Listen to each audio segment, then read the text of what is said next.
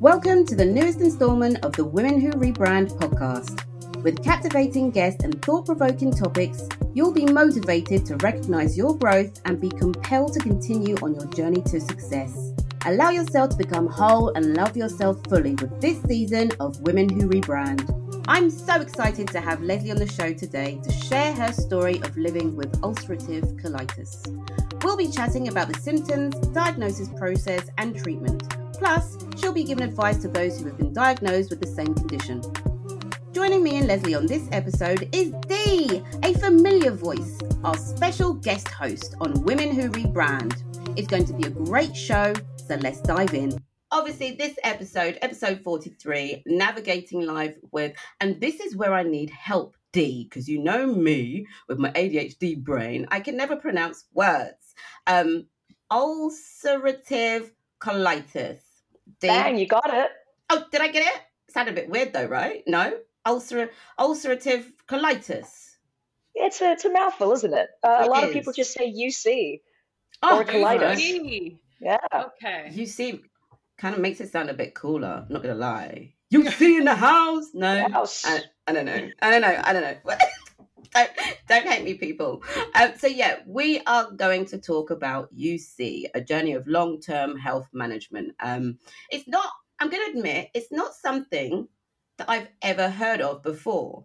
Um, so I'm guessing there's not really that much information out there, which is why I wanted to do this podcast to highlight um, the issue and spread awareness because, you know, just because you have it, there's probably tens of thousands of millions of people that have it out there. And like me, there's just loads of people that don't really know about it. But also, there might be people that have the symptoms and have no idea. And, you know, NHS, we know sometimes with um, NHS and trying to sort out stomach issues, they're just like, eh, it's anxiety and send you away or something like that.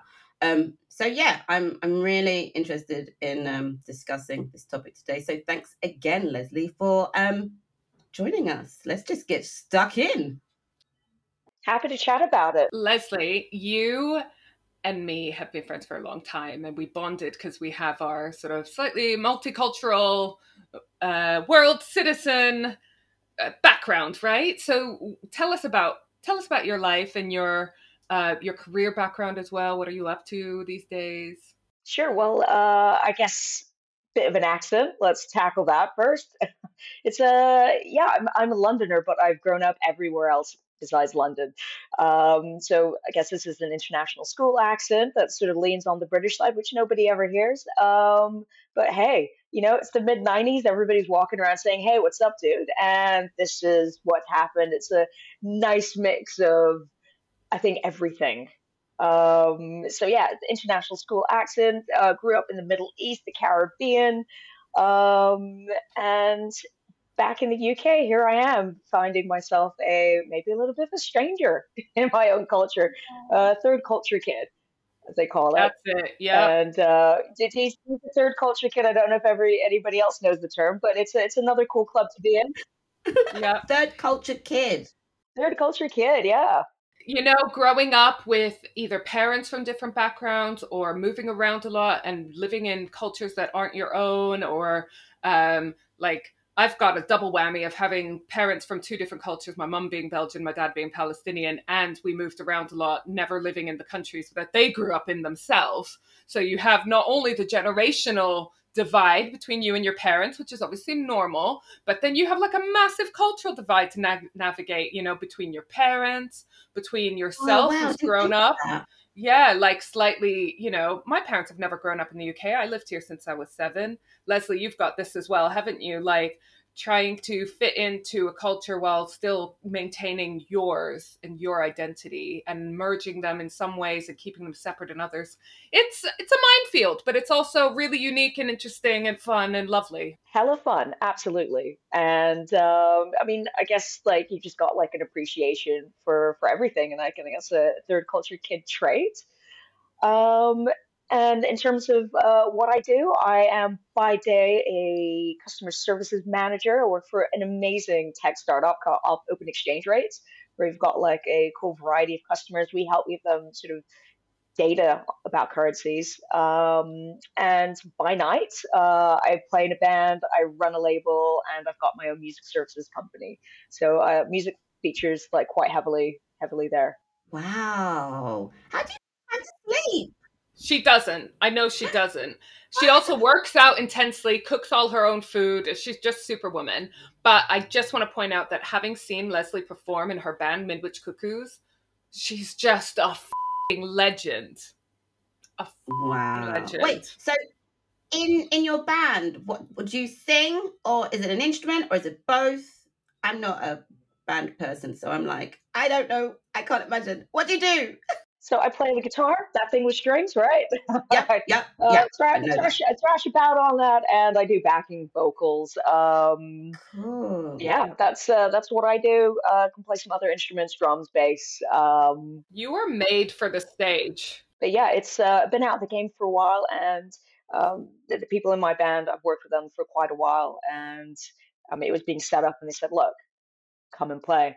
So they've got me back in the game, and it's just been mega fun. I I couldn't imagine not doing it. I don't know why, like I held out for so long. Hmm, adulting responsibilities, but you need to do what you want to do and have fun with it. Adults still need to play. That's that's my that's my thing. So you need to do something that you enjoy, something oh, that yeah. brings you joy. And I'm assuming this does. Absolutely and like a, a, bit of terror, but I think we'll get into that um, a bit later. Um, but yeah, it's it's absolutely great, and it's just connecting with people and audiences and playing songs. You know, Leslie, you like you come alive on stage.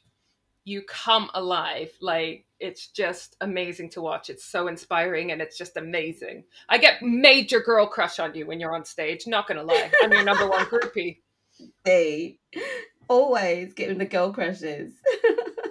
yeah, fabulous uh, women. Yeah. I do it for my enjoyment. I do it for other people's enjoyment. So, like, if anybody digs it, like, that's just uh, ten out of ten. Job mission accomplished for me, right? Yeah. Mm, oh. Yeah. Yeah. So, um, obviously, you are a bit of a musical superwoman and techie person, and um, running a record company as well. Like I said, I don't see how you have time to sleep or do anything or anything, anything. Um, but all of this aside, when did you first notice there was something up? Like, did you start having symptoms? Was it a gradual thing, or was it like an overnight um, occurrence? Yeah, for me, um, I think it was a gradual thing, and um, so I guess trigger warning, we're going to talk about poop a lot today. And this is why people don't know about ulcerative colitis, right? Um, because not everybody goes like, hey, How's your you know poop? what I did today and it wasn't how's your poop? Dude, we don't talk about it. Absolutely. We all do it, but we don't chat about it. Right. Um, so I mean, I would even dare say that a lot of people don't think about it. It's that thing you do you, you, for I don't know, however long a day, and then you forget about it, right? Like mm-hmm. a lot of people don't even uh, think about the sort of frequency or the time that they go. Um, mm-hmm. Um, you know, some people have like a sort of better, more natural hold of it, and some of us don't. And I would say that I didn't have a, as strange as this sounds, I didn't have a good relationship with my poop. so the so really it was a gradual thing, and I think like the telltale sign for me was uh, when I was going to the bathroom, I was bleeding it wasn't um, just like a little bit, it was like a sort of fair amount, um, slightly concerning. And, you know, I just remember mentioning it offhand to sort of my boss, and he's like, oh, it's probably just like, you know, when you sneeze too hard or something. And I thought, well, yeah, maybe he's got a point there. You know, back of the mind, back of the mind, back of the mind but that is something that they recommend you go to a doctor right away for, right? Like if this mm. is if you're mm. listening to this and you're bleeding when you're pooping, go see your doctor ASAP. And we know it's not pleasant having to talk to strangers about your poop when you can't even feel comfortable talking to your friends sometimes, but very important. PSA. Big red flag. But also there's there's like a um a difference. So hands up, someone that suffers with stomach issues for years. Um the difference between um, bleeding when you poop. So, and I don't want to be graphic, but obviously I want people to actually understand. So, you know, if you're constipated and you wipe, you see like the blood on the tissue, but is the blood within the stool? Is that is there a difference there? That's a really good question. And absolutely, yes, there is a difference. Mhm. Um, and you can see blood within the stool. Right. Um, and there, you can also have sort of blood around the stool or sort of when wiping. And this is indicative of perhaps where you might have a sort of ulcer uh, in your intestines. If it's further up, it will tend to be more blood in the stool. If it's uh, towards the colon, so like ulcerative colitis, um, it would be blood around the stool. Um, there's also other signifiers as well, um, mucus as well. Um, so that there just might be, I mean, this is the thing as well. I think in the UK, um, even the style of toilets, or being a third culture kid, I've had European and especially Dutch toilets where you kind of can see your business, right? And Oh, actually, that's kind wait, of, yeah. explain. I've never seen that. Sorry. Um, Oh, what's oh. this now? They, I'm demonstrating. The Dutch toilets literally, you poop on this like platform and then it washes away. So they give you the opportunity to look at what So you've like a done. shelf. Yes, in the toilet.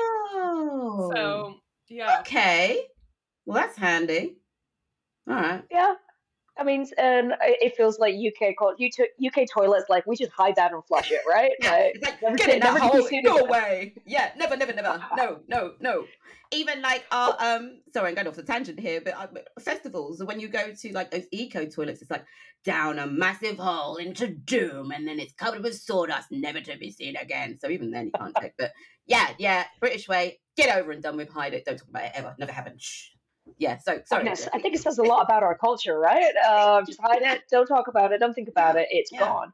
Um, so I think like I and and that's the thing, you know, it's just kind of like sort of wiping, and going, oh, that's not too cool. Mm. and it kept on persisting. Um, you know, and in hindsight, there were lots of other things that were happening that were sort of gradual, sort of fatigue, um, you know, sort of soreness, foggy, foggy head, and a lot of things that were going on that I sort of put down to other things and sort of, I guess, being young, dumb, and inexperienced, right? Like, oh yeah, whatever, and like you know, you just bounce back the next day. Um, so like, yes, if anybody is experiencing these kind of things, like big red flag, don't just put it off to like, hey, I was working too much or whatever.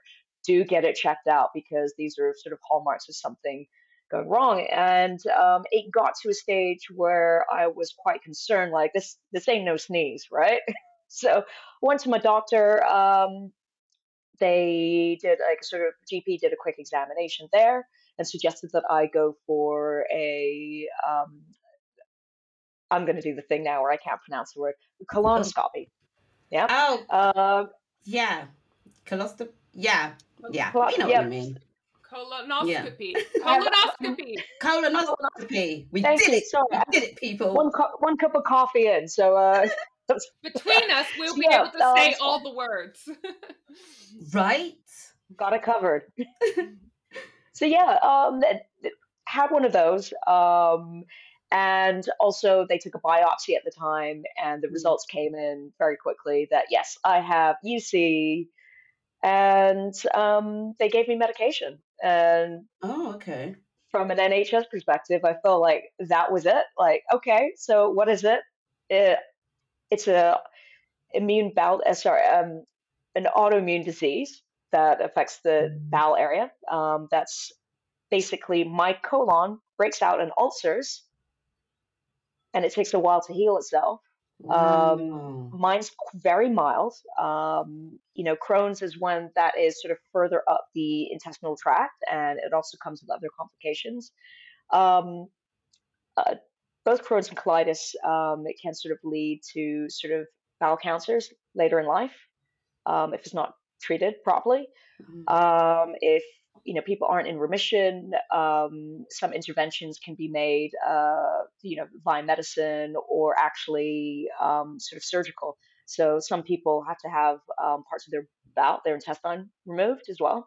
Wow. Um, so I'm I'm I'm in the mild category, and you know, very thankfully so. Um, so I've been able to sort of manage my condition with sort of medication and sort of lifestyle intervention as mm. well. Mm. Um, but I guess that was the start of my journey, just being diagnosed, and yeah. um, you know, immediately started taking the medication, which did sort of relieve the symptoms, but I really wasn't seeing any changes there.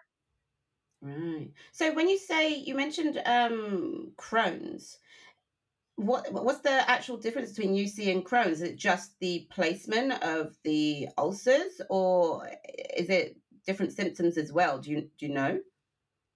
Uh, very similar symptoms. Um, Crohn's tends to sort of be, you know, for the the person that has it, um, a bit more severe um, in right. terms of cramping, and yeah, it is. It's got to do with the placement, and that also um, has its own like sort of symptoms, so further symptoms. So, mm. as I understand, ulcerative colitis can tends to be milder than Crohn's, right. um, but still can be quite devastating to somebody's, um, you know, sort of overall health and life. Mm. And how does it impact your life at the moment and your work? it really ranges to be honest with you um, because like it's not something that like you sort of wake up and go that's different oh um, it's really sort of cycles uh, it really ebbs and flows um, so fatigue is, is, something that i sort of struggle with and you know having a, a sort of healthy lifestyle focused on my health i feel enables me to um, sort of counteract that fatigue. Uh, you know, I'm I'm sort of losing blood. Um, it's an autoimmune disease. My body's sort of fighting itself in a way, and it's just mm. not getting that rest, and it's not able to recover. Um, so I need to, you know, allow my body to heal as best as it can um, certain foods um, sort of can trigger it. Um, I've spent a lot of time trying to figure out what those foods are, and nothing really like if I eat it, I'm going to feel unwell the next day. It's sort of to do with my sort of general health. If I'm really feeling unwell and then I go eat some French fries, I'll be feeling it. Do you remember that time that we got really, really drunk in Kingston? I can't remember where we went, and then I, I, have vague memories of being in Burger King, and then I woke up with a cheeseburger as a pillow. but the, the, reason I bring this up is because we were talking about French fries, but also, um, also because you you mentioned that you have had to make some lifestyle changes to help manage your condition, and they're quite drastic, I'd say, in that you know it's not what everyone else is doing when you go out when you're going to gigs and so forth. So tell us a little bit about that. Yeah i mean not being able to use like a whopper as a pillow anymore is um, really affected my lifestyle. I mean it's just that bread is just so soft right? It is and... so soft. Yeah like it, it uh, it's um it's a struggle because um i think what i so how i approach um, sort of my wellness is really through lifestyle and diet. So when everybody's chugging beer around you, staying up late, and really not that moving that much except for a show, um, I have to kind of really pick and choose my moments. Like, hey, I will have a drink this mm. weekend. Um, you know, even I've got to consider like how much how much grains I'm eating because um, I've done some data research like you know in, in trying to better my condition i've had microbiome tests um, so i've analyzed my poop to see like sort of what um, is happening in my gut so i've had blood tests to find out like sort of what's happening in my um, my my system. And i can see that like grains aren't doing aren't good for me. Sugar and stress i think those are the main three things that i got to stay away from like fried foods as well. Um, things like non-alcoholic beer has got wheat in it. That's oh, devastating. Yeah. And oh, you know what? Bars don't serve kombucha. No, they don't. They do not. And, and, I'm lucky if they've got even tea, like right, you know, at the bar. I, I am that person who's like, uh, hey, do you have a decaf tea at like uh 10 a 10 p.m. on a Saturday, Friday night? So uh, mm. yeah, it can be challenging and kind of a bit like killing the fun, but hey, you know, I've got like sort of my friends, I'm having a good time. I just try and focus on like sort of the, the good bits. And I know that like when I wake up the next day, I'm also going to feel good. That's amazing. I think that's the that that's the focus really. And it's not necessarily going out. I think as we get older anyway, going out isn't necessarily always about like how many drinks, let's get the shots in and all that. It's like you get to a certain point and you're like, I just want to enjoy the night. I want to enjoy my friends. I want to enjoy the time. I want to remember what happened. I don't want to do anything embarrassing. And I don't want to have a three day hangover. Right, I got stuff to do tomorrow, so I'm gonna wake up fresh. So yeah, more bars need to have more coffee and non-alcoholic drinks. That's that's something that I definitely need to advocate for in my head. Leslie and I went to a festival in um, in Leeds recently, Handfest. It was awesome, and um, I was going up to her, going, just like the old days, but slightly different. I've got something. I've got something in my pocket that'll help us get through the night. It was an all day festival, little something something, and and I was like, that something is paracetamol. Yes. Because we're all day festival in our like, I'm gonna be 40, you know.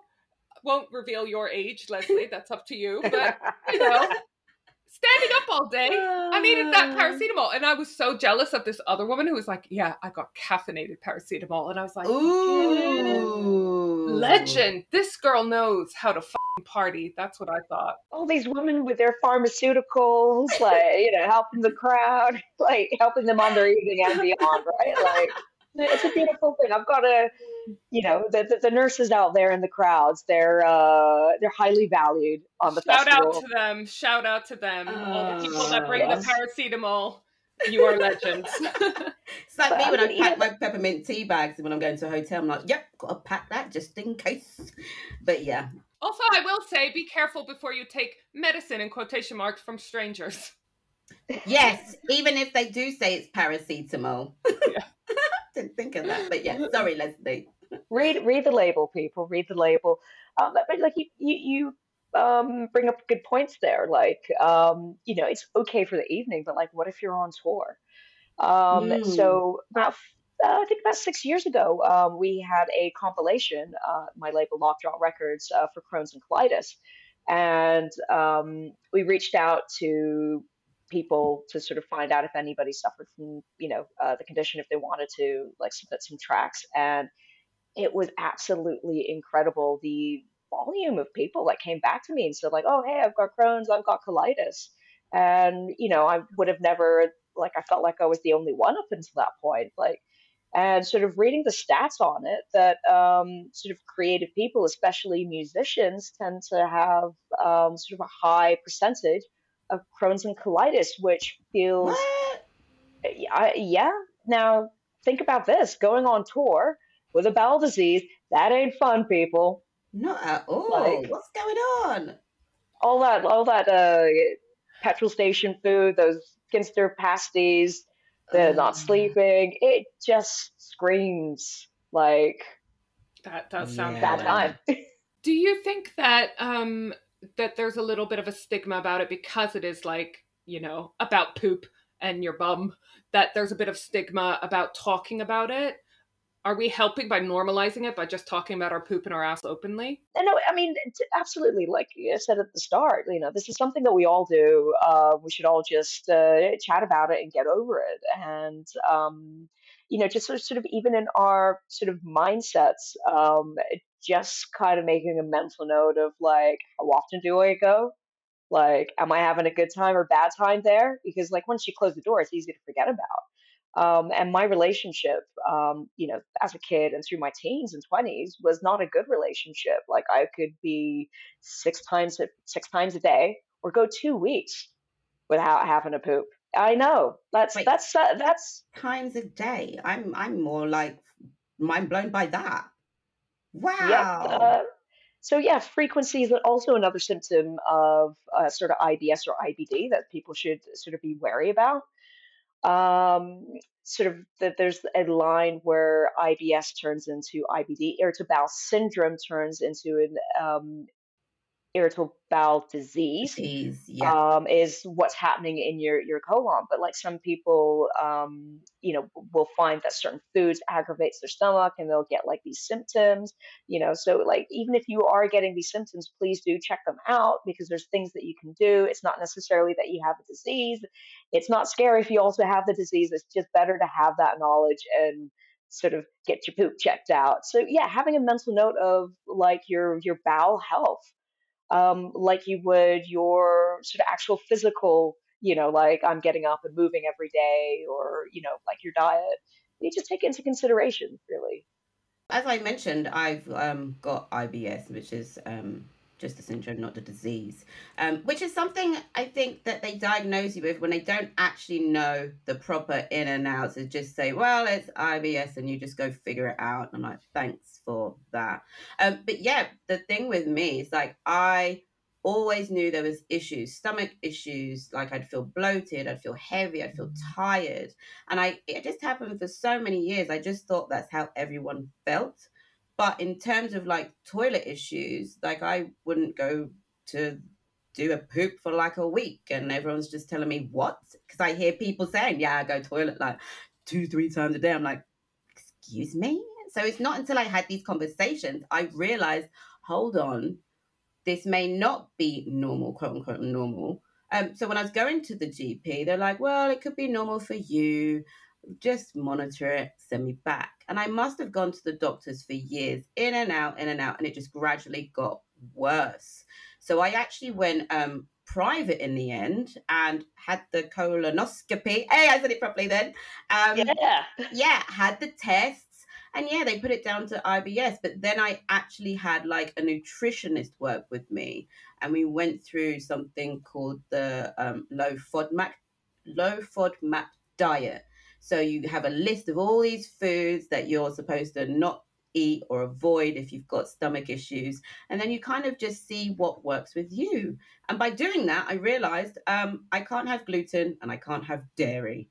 And now I know. But yeah, it's been years, years of consistently going back to the doctors. So yeah, for anyone out there, I just wanted to say, um, you know, you know if there's an issue you know if there's something not quite right so just be persistent with your doctor. And yeah since i've cut out um, gluten and dairy i'm like so you're telling me this is how people feel? You don't feel physically sick when you've had a meal? You don't feel like you need to have a lie down and sleep for like the rest of the day? You're not going to pass out? You're not going to have stomach aches? I'm like you've been proper conning me all this time. But yeah once it's sorted it's like oh such a relief it's such a relief. But yeah, yeah, like I said, just be consistent. Knowledge is power. Like all you have mm. to do is mm-hmm. duck those ham, the cheese sandwiches, right? And then you're fine. Yep. Like any cheese yep. head in your way, just avoid. I love a cheese toasty. That was my thing oh, after a night out. Make a cheese toasty. I know. Sandwiches are life. Gluten free oh. stuff is a joke. But don't get me started on the gluten free. The dairy free cheese. But anyway, yeah. Sarita, just like as you just quickly, just as you mentioned there, like um, you'll eat something and you will feel a difference fairly quickly. Like mm. it's just so interesting, like how everybody's uh, symptoms sort of manifest differently. Like I'll eat mm-hmm. something and there won't be that definitive, like, oh hey, that wasn't good, mm-hmm. right? Oh. Like for me, I feel oh. like it's an accumulation. So like you know, like as you said, yes, just if you will know if something's not right or something's normal and just be persistent and and you know check out with your sort of healthcare provider definitely. At wwrdigital.com you'll find the women who rebrand podcast and bonus content to accompany each episode. Plus between episodes and season breaks you'll get access to informative articles and personal stories about health and wellness relationships and careers. Take a journey with us to become your most authentic self Join our online community on Instagram and TikTok at WWR Digital. Also, because chat, uh, sorry, because chat, because Dee likes to chat, and obviously she um introduced us, and that's why I've got you on the podcast today. So I was like, interesting story, I need to know more. Um, we were talking about, and this is another term I might need help with, people, fecal microbiota, basically a poop transplant. So it, um, I believe it's something that you've either looked into or you had. Um, but just for the people out there who couldn't write decipher what I said, um, I'm going to call it FMT because I think they just abbreviate everything because it's just easier. Fecal um, microbiota transplant. Thank you, Dee. Thank you. Um, it involves FMT in the house. FMT in the house. You see. Um, it involves FMT involves transfer of healthy bacteria in a mixture of prepared um, processed stool from one person, a healthy donor, they say, um, from their intestine um, to, to the health to the intestine of the patient. So basically, it's a poop transplant, which I again have never heard of. I did not know this existed. I'm like, hold on, you're telling me we can't even talk about poop. We don't have the clever shelves, but you're going to take poop from one person and put it into another person is this something that you've done or you're looking into? I volunteer my poop. I would do mine, but I'm not healthy. I don't have healthy intestines. I'm sorry. You can have my poop too. oh, You're welcome. yes, so Leslie, have you had are you looking into it? I am totally looking into this. This is okay. like my emergency. It, it, this is in case of emergency break glass. This is uh, definitely on the horizon and something I'm considering. And what this is some Frankenstein shit, right? Like well, it could be Frankenstein shit. Sorry. it, like I heard this from a friend, like who actually had the procedure, and he's like, "Yep," and he had his brother as his donor, and um, which he's not, not letting that down, is he? That brother is raising no. it in every every argument, every family dinner. How's my poop in you? yep. All right, I eat my poop, and and I think that's the thing. It, you have to eat it orally. Like they can't inject that. No, you don't. Stop. It's oral. Yep.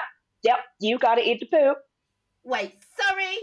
Wait. Not FMT in the house. I thought they would do it the other way round. No. You. It's an oral application. So what they actually do is like Put in a capsule, please. I, I believe that you can do it the other end, but it is more yeah. effective the other way around. And all right, look, they get the, they get the microbiome from the healthy, fit person. They they obtain the poop, and they basically get like all the bacteria, all the cultures of that healthy person. Kind of get rid of the bad stuff, right? The stuff that we don't want, Oh. And they give it to you in a sort of oral pill form. okay. As I as I understand. Um, well, it's just like that civet, um, the coffee that's the, the, the, coffee that's been eaten by the little um, oh, creatures oh, yes. and they poop it out. It's just like that. Yes. But also, yeah. I was thinking about Yakult. You know those little yogurty yeah. drinks that don't taste like yogurt? That's from the healthy gut of people, whatever. But it, I guess it's the same principle. So when you were talking about this, I was thinking, no, munching down on a piece of poop, but no, it's it, it, extracting the parts that are good. So not an actual solid thing. Then, no, no, uh, not okay. not even soft one. Nothing. Uh, you know, you'd have to wait till Try. it cools down, or anything. like it's we're we're talking. you know, we're okay. we're talking full science lab. Um, you know, Little it's kind capsule. of distilled. But okay. I, I, hope so, little capsule. I've actually not seen what it looks like. And, you know, mm. you kind of Google hmm. it, you see people with lab coats and test tubes. So, you know, um, surely there's no brown anywhere, right? so, um, you know, essentially, yes, it is like, um, you know, the bacteria that you get in um, Yakult and the sort of other brands, uh, kefir mm. as well. But the, the difference is like, um, you're getting like this whole environment of gut bacteria implanted in you so you can yours can thrive everybody is born with the perfect amount of gut bacteria um, the way that the environment of that mm-hmm. is um, different between all of us and that's down to sort of genetics and environment right but you are born absolutely perfect with your little jungle of good, bad, and indifferent bact- bacteria. But as you age, due to stresses, environment, and your genetics, it starts to deplete. Sometimes uh, worse than you know some people worse than others and so you can actually lose whole sort of species within your gut Oh. See, now I'm just Wow. thinking of them as like a little jungle, like a little, yeah, Yeah. colonies. you know so you know so sadly you might be sort of you know the, the, the orangutans might be low in your in your gut so you know you have an fmt and sort of new orangutans are sort of put in there making the biodiversity in your gut um, a lot better and i mean this i mean like okay right so like oh my gut's all balanced but like what are the implications you know it's not that like you'll just be pooping better like it's um shown to have a wide variety of improvements in people's lives. So we're talking sort of emotional, Ooh. physical. Um, So you basically get a personality transplant. You were telling me that you sometimes adopt some of the personality traits of the donor poop. this is legit crazy, right? So I, I was actually trying to find these scientific papers, like um, um, that sort of have this, and I haven't been able to in my short search. I've, I've had anecdotal evidence and heard anecdotal evidence, and some anecdotal evidence is mentioned in these papers. But um, sort of essentially, what they've been doing is they've been giving uh, sort of older rodents um, the microbiome of younger ones. And then these like older rodents, right? Like they're working out on the treadmill, they're the little hamster wheels a bit more. They're actually behaving like younger rodents Hmm. they're exercising more they're waking up early like there it's basically sort of age reversal so um, you know not only is microbiome addressing issues like sort of around inflammation um, you're looking at like people the way that their their sort of brains are working their sort of neurological um, uh, synapses are firing off um, you know the, the muscle fascia is regenerating more often. And I mean, I think this just sort of indicates like how important our sort of gut biome is to sort of our well-being. And you know, there's a lot of talk about like the sort of mind gut axis connection, right? Absolutely. That's fascinating You know, fascinating. last so it's it, it is um you know, I was always skeptic. I'm like, okay, yeah, that makes sense. But last year I took a microbiome test and I got like a, a sort of map of what's happening in me. And so Ooh, through diet and supplementation, um, I started addressing like the numbers of orangutans and zebras and stuff in my guts. And um, I gotta say, like one day I woke up and this kind of, I wouldn't say like I'm super anxious. I have like sort of had anxiety in the past couple of years but like this kind of kind of feeling of the something's wrong just vanished overnight. Like Wow. a couple of weeks later, like I was just walking around and went, "Oh, this is new." This I felt like I had a happy tummy. Now, I don't know if Oh. anybody else eh, can like is this what they talk about in the ads and stuff like that. Literally, I felt like my stomach was smiling and it was happy. wow.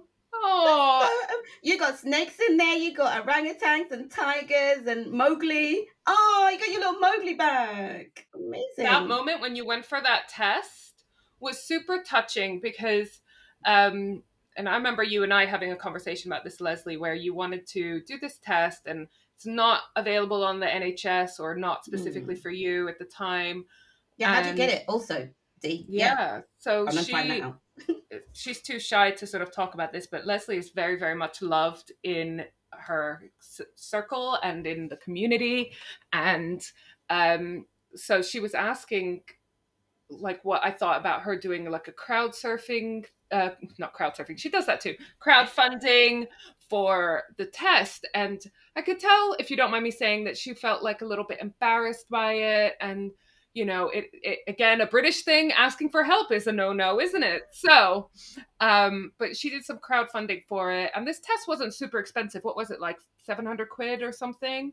And she Yeah. got much more than that. Donated the rest to charity.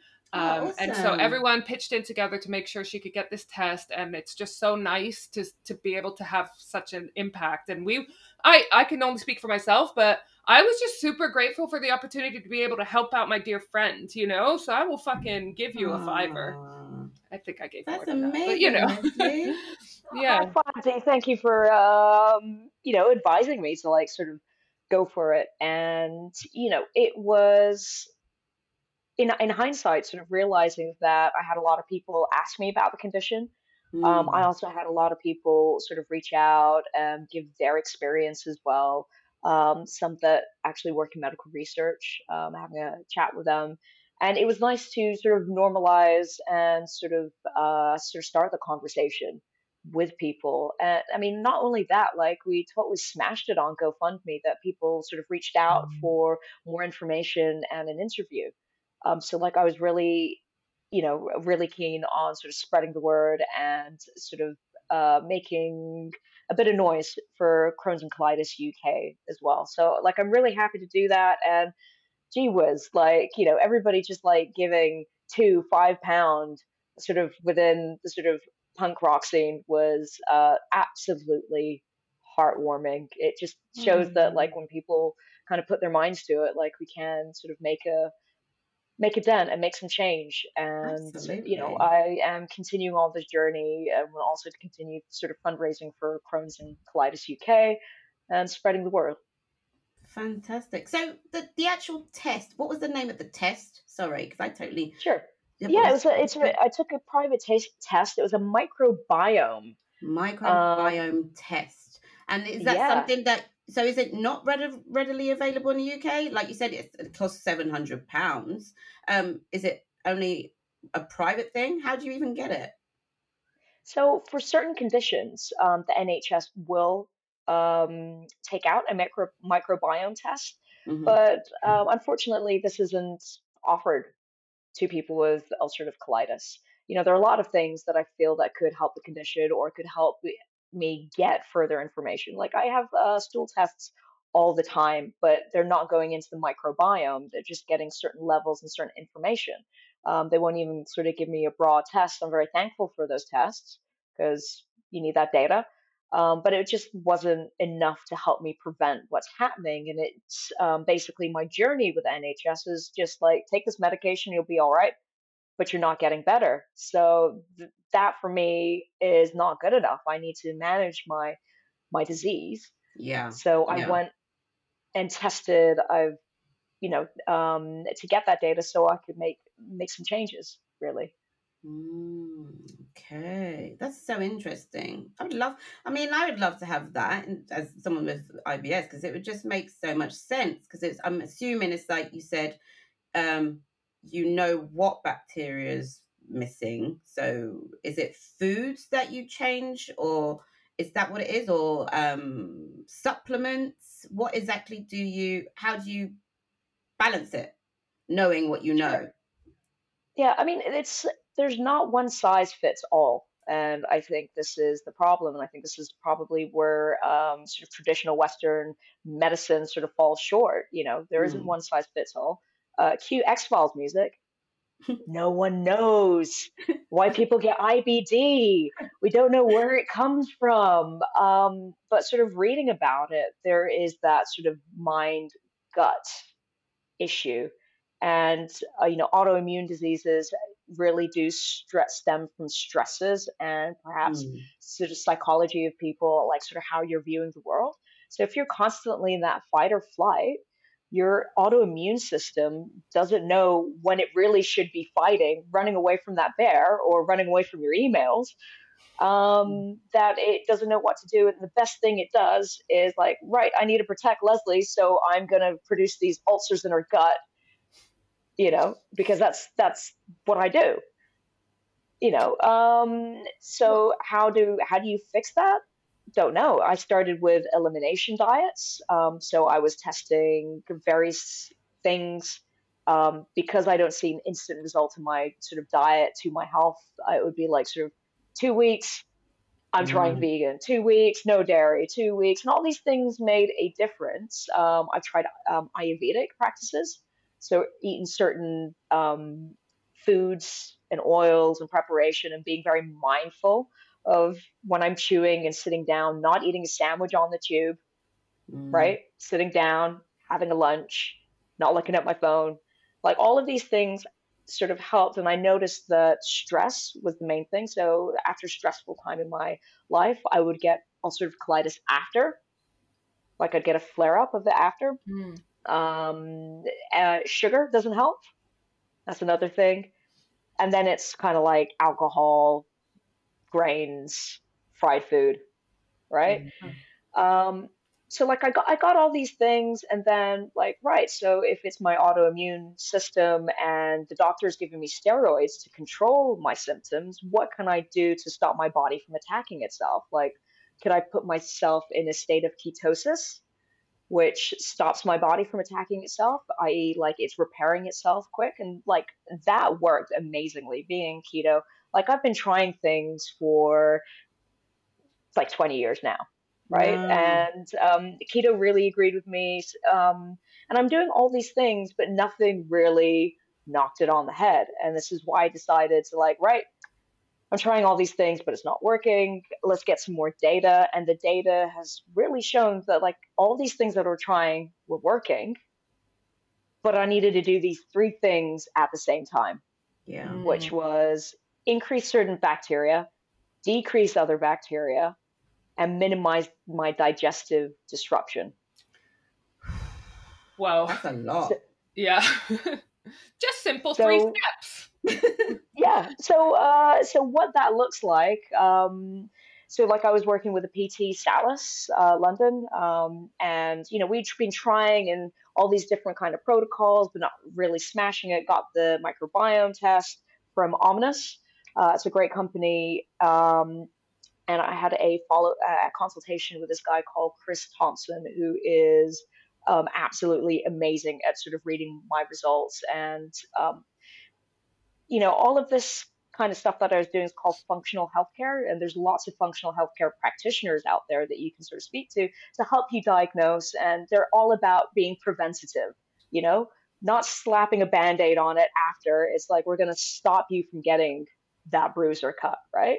Mm. Um, and you know, uh, we basically um, got me to protein cycle, carb cycle, watch when I'm drinking water, uh, reducing certain foods and increasing certain foods um, because that would just um, work for my body more, really. And it's absolutely mad and it's really difficult. But like the changes that I saw, like happy tummy, the, the mind gut thing is absolutely revolutionary. Like I had no idea that human beings could feel this way. Oh, like that makes me so happy. Um, but you also mentioned stress plays a factor. I mean, we know more and more these days how much stress can be detrimental to your health in general. Um, do you have any stress management techniques asking for a friend yeah absolutely i think um, sort of meditation more focusing on the body sort of body relaxation techniques um, is absolutely key and for somebody whose body like mine is in fight or flight like i sometimes in the middle of the day have to go oi leslie calm it down. Pinky toes relax hands relax. And you know that is sort of triggering like the vagus nerve and hey, we've all heard this stuff you know like um, get in your brain and neurosympathetic system to kind of relax and let it know it's okay. And you know you're not going to see changes overnight but like do that for two months and then skip a week and you'll feel the difference. Yeah. Mm. Oh. have you tried like any holistic things like acupuncture or reiki or anything like that Absolutely. And, you know, they've all, I've all seen benefits from them, but never like the sort of golden bullet. Um, acupuncture yeah. was absolutely amazing. Actually, Dee introduced me to an, an amazing acupuncturist. This woman is magical you know what? She's so it's like so to business. I think she'd go, yeah, whatever, and then stab you and tell you to look at your tongue, twist it yeah. harder. Yeah. So acupuncture well, really helped. Is that in terms of like just the way you feel, or did it alleviate any symptoms? It it did. I think I was sort of under sort of uh, mental health duress at the time. Mm. You know, so I was uh, in grief. Um, you know, there was a lot happening and it just really got me to slow down and, you know, sort of those energy centers sort of just sort of refocus on it. It's ex- exactly what my body needed. Uh, the Chinese herbs as well. Um, Mm. probably really addressing um, these certain microbiome issues, and you know, I'm was seeing the changes that I was back then, but I was still munching on croissants, and uh, you know, during the time, like, you know, it, it, was all these practices in one. And um, I think, you know, that my journey has been a weaving, winding road. And at the moment, um, sort of with all these sort of physical things that I'm doing, sort of physical practice, I'm looking at my mindset. How do I look at work? Is work Yeah. a stressor for me? Am I trying to fight a big bear, which is, you know, getting all these music projects to somewhere? Am I taking enough time for myself? I mean, you know, we work late in the evenings. Um, there's not really any boundaries between sort of work and uh, play because for a lot of um, artists, music is their hobby. So, like, hey, let's text till 10 a.m. Uh, 10 p.m Yeah. you know let's have a chat um you know sort of me at establishing boundaries and how i look at my work um i think is the sort of next step for me so yeah Mm. there's um there's so many things that i recommend that people try see what you gravitate to and you know that might be you know the winner if you are suffering from ibs or ibd get info try out things you'll be better for Mm. trying out something as opposed to not doing anything Absolutely. I'm interested in these Chinese herbs. I'm one of those people that always walks past a shop and I'm like, walk slowly to see what is that. But I've never done it. And I'm like, where'd you start? Chinese herbs. I want acupuncturist she sits you down before your first session and she gives you um you know you have a proper consultation and joy um this acupuncturist who i'm clearly in love with um Yeah. She was yeah she was a doctor in china um so she's Hmm. you know she's not just done like a six week acupuncture course online or something. But then she um you can pay for a session. Um and i think why i'm telling you so much i know not every one of your audience can come to twickenham. Don't book her up completely because i need to make sure i can get my appointments when i need them.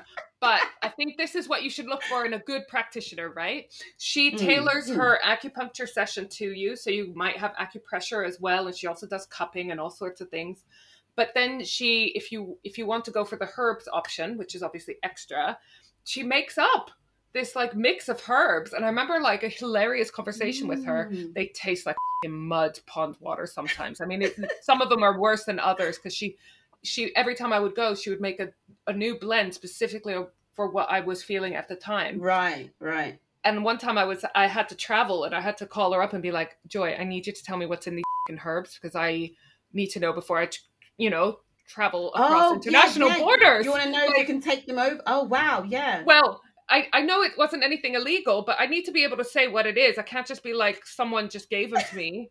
You know, I'm already Yeah. traveling while being Palestinian. Like I was going to say that And she- passport. she was like, Uh, "Oh, it's a, a blend." I was like, "A blend of what, Joy? Just mixed herbs." I was like, "All right, okay. Do you know what? I'm gonna have to go three days without them." And I felt it those three days without Oh, them. wow. That's a shame. Like, you couldn't go up to immigration and be like, yeah, um, it's just a blend by Joy. Joy, Yeah. Joy. Joy, mixed herbs. I just thought. I know they'll find them innocent in the end, but it will be after hours and decades. And Yeah. also, some of these herbs, I don't know. I was going to Portugal. I didn't know if they were legal in Portugal or not because I didn't know what their f- names. Absolutely. So, Leslie, we talked about this already, but you are in an awesome band, Midwich Cuckoos. Um, and you have this one beautiful moment whenever you go see a Midwich Cuckoo band um, gig, there will be a moment where Leslie, she stage dives No with her way. guitar. Yeah, she'll be playing her guitar Ah. uh, while being carried away by the crowd like some reincarnated Jimi Hendrix goddess. Do you ever worry that you're going to poop on some of your fans when you do this? Hey!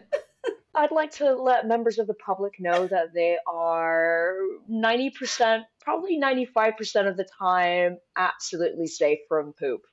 Uh, I, I, you know, yeah, I mean, I'd look, say 100%.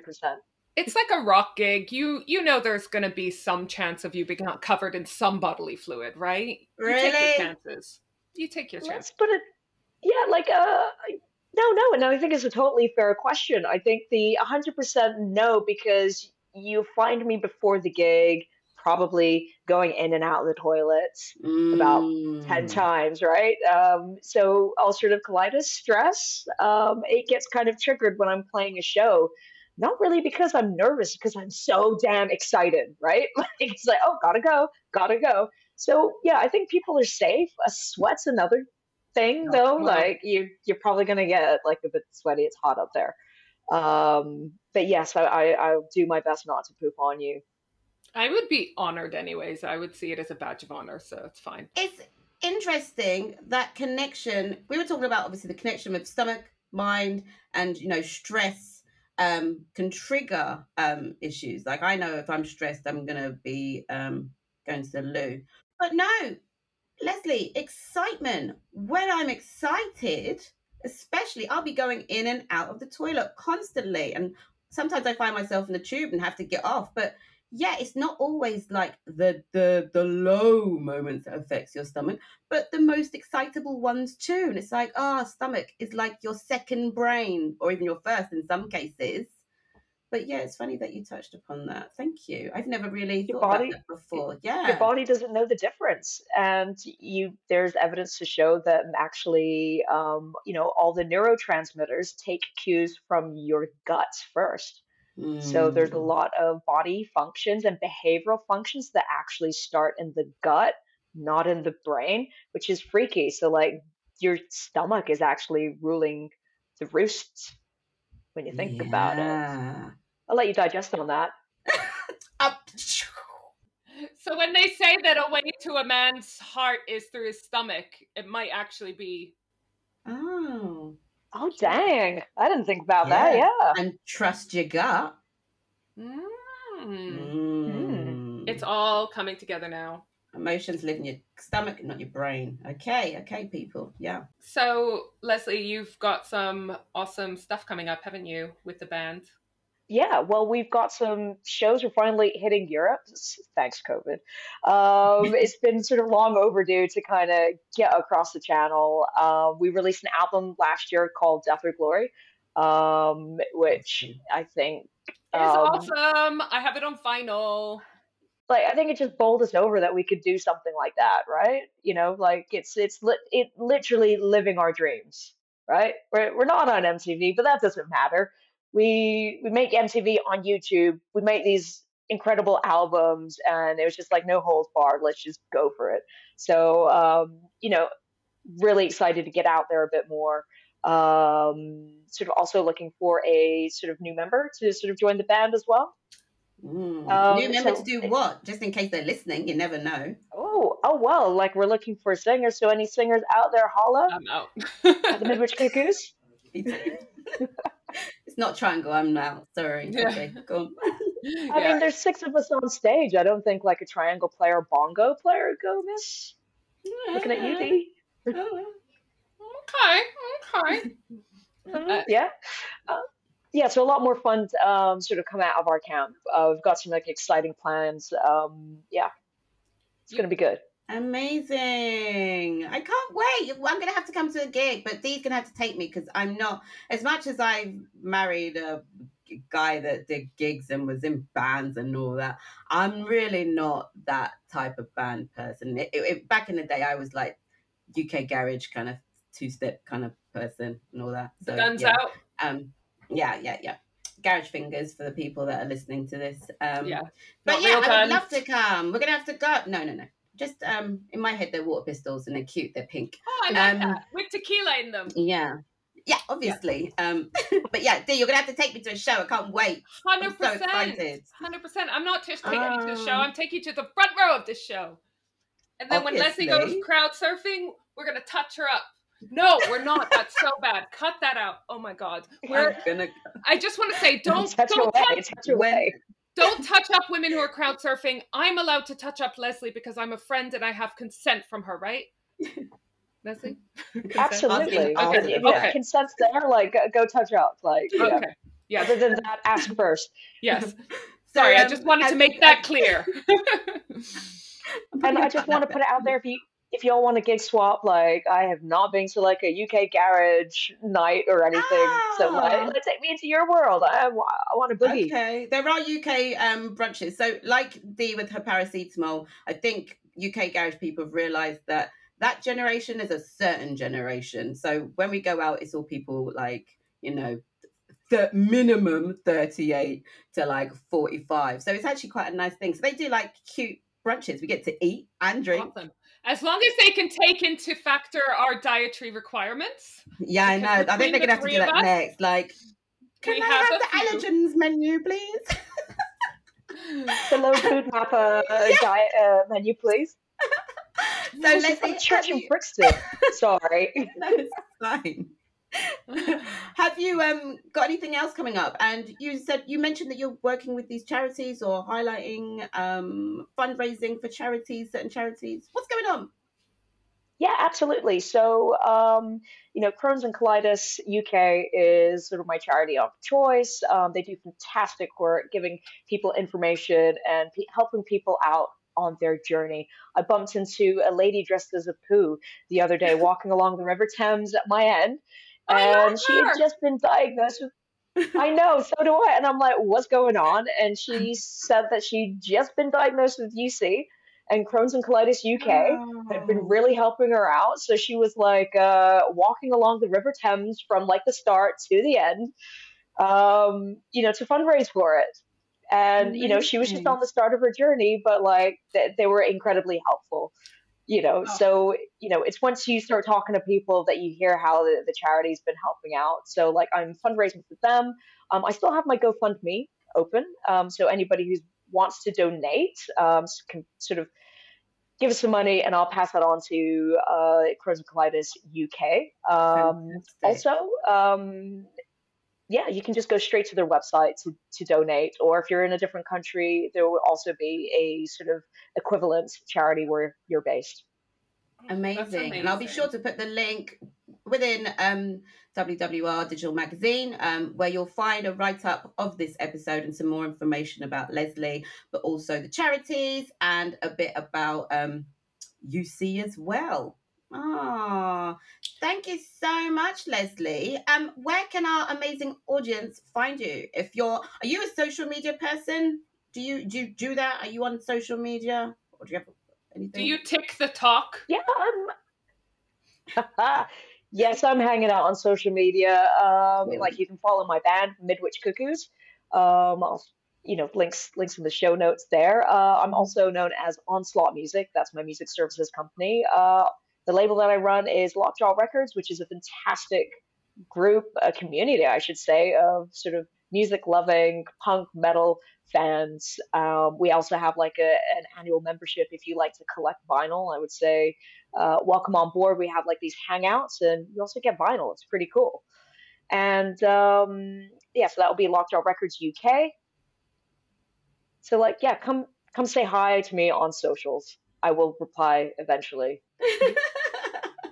Amazing! I love the membership thing, and you get vinyl. I love vinyl. There's there's something I don't know if it's a neurodivergent thing, but I'm like to my kids, it's not the same. You have the streaming music, but just the cackle of the vinyl on it. It's just something sexy about it. I love that. Like the very beginning, like oh, that's my love language. Give me some vinyl oh, and then the artwork, the the, yes. the liner notes. It's an event. It's not just right. the background. It's the event. Exactly. Love it. Exactly. So we should go away from this trying to normalize talking about poop, right? Mm-hmm. I'm going to start asking like everyone, that, yeah. and how are your bowel movements? No, tell me honestly. Let's talk about this. That's what I'm going to start the conversation I'm going to start having with all in... of my friends. Oh, right. I thought you were asking us now to answer. No, no, we've talked well, about. Let's normalize it. Yeah, okay. Yeah, absolutely. Um, well, this morning I had one of those poos where you think about it for quite a long time after that, like, wow, that was a good poo. I felt really good after. Do you know what I mean? well, that's good. No, I don't know what you mean, though. No, I don't no, have a sorry. good relationship with poop. But it doesn't happen yeah. like all the time. Sorry, I'm not boasting about my good poos. It's just this one was particularly good. Um, a very good release. well, no, I've had. I, sorry to go off on a tangent now, but I have heard that doesn't it release some kind of happy hormone or something? I'm sure I read that. Like that's mm-hmm. what you're mm-hmm. saying. You get this um, chemical reaction because you're happy that you released. But well, I've never had that. that. I I have had the opposite. I'm because of my so my IBS. I don't and always people always assume oh you um you have to go to the toilet really quickly and it's it's either or like if there's excitement or stress then maybe um you know i'll have to run to the bathroom but it, on a day-to-day basis it's actually the opposite so it's really slow and i might go to the do a bowel movement like twice a week if i'm lucky i'm like a sloth so that's really annoying but um, the other day, um, sometimes I like to just regularly get things moving. So once a month, I'll take a laxative, and I think I went a bit too um, heavy-handed. I took two, and I woke up at like um, three o'clock in the morning, and I swear to the universe, I thought this was it. Like just the sweat, and uh, oh my god, it felt like I was gonna throw up from my um, bottom. That's that's the only way I could feel it. It was like this was the worst experience of my life. I never want to do it again. But um, yeah, I probably will do it next month just to get the clear out. That was my so yeah. My poo stories aren't actually fantastic. Serena, like you, you can you can live the other way. Believe me, it's possible. I I had no idea. Like today, I you know I did one and went, whoa, that's different. Like it was oh. it was the train oh. that kept on going. It's like, oh, oh. Like, yeah. Oh. And apparently is what we should be aiming for, like the the long dude off, right? Like yeah, oh, like, like a single. That's unit. like happened. A single. That's unit. a single like unit. A, like what's it called? Mm. Not an urban legend, but one of those amazing things. Like you, you had a unicorn. You had a unicorn. I, I literally said I've read about this, and that's what that was like. I mean, like life can be totally different. So, like, if you want to, I never thought it would happen to me. I'm gonna go play the lottery later on, right? But, like, if you want to, like, if you want to look into your poop and digestive system, let's go and explore. Like yeah. let's let's let's take let's see what test would be sort of more condu- conducive for you, and let's analyze what's happening there, and let's see if we can get you a happy poop pooping belly. Oh, that's, next that's time I have some amazing. spare cash, I'm getting that test because it sounds like something ideally yeah, right. everyone should look into at some point. Mm, yeah, I know. But money. But yeah, yeah, all right. Thank you so much, Leslie. I've had such a fantastic time. It's lovely to meet you. And I've learned so much. Like, literally stepped into this not knowing anything. And now I'm like, ah, someone tells me, I'm like, well, actually. And then dropping all the information and being like, so have you? And have you heard about poop chance? I'm going to be like a UC guru at the end of Leslie is yeah. such Thank a good UC ambassador, isn't she? She's amazing. Thank you so much for talking to Absolutely. us about it. UC, crew yeah. in the house. It's yeah. been an absolute pleasure chatting with you guys. I've had a lot of fun and I've learned as well. Uh, thank you so much, Leslie. Take care. Bye. Bye. Bye. We hope you enjoyed this episode of Women Who Rebrand. Be sure to subscribe and leave a rating to keep up with upcoming episodes. Join our online community on Instagram and TikTok at WWR Digital. And stay tuned for our next episode featuring another fantastic guest ready to discuss the most insightful topics. Thanks for listening.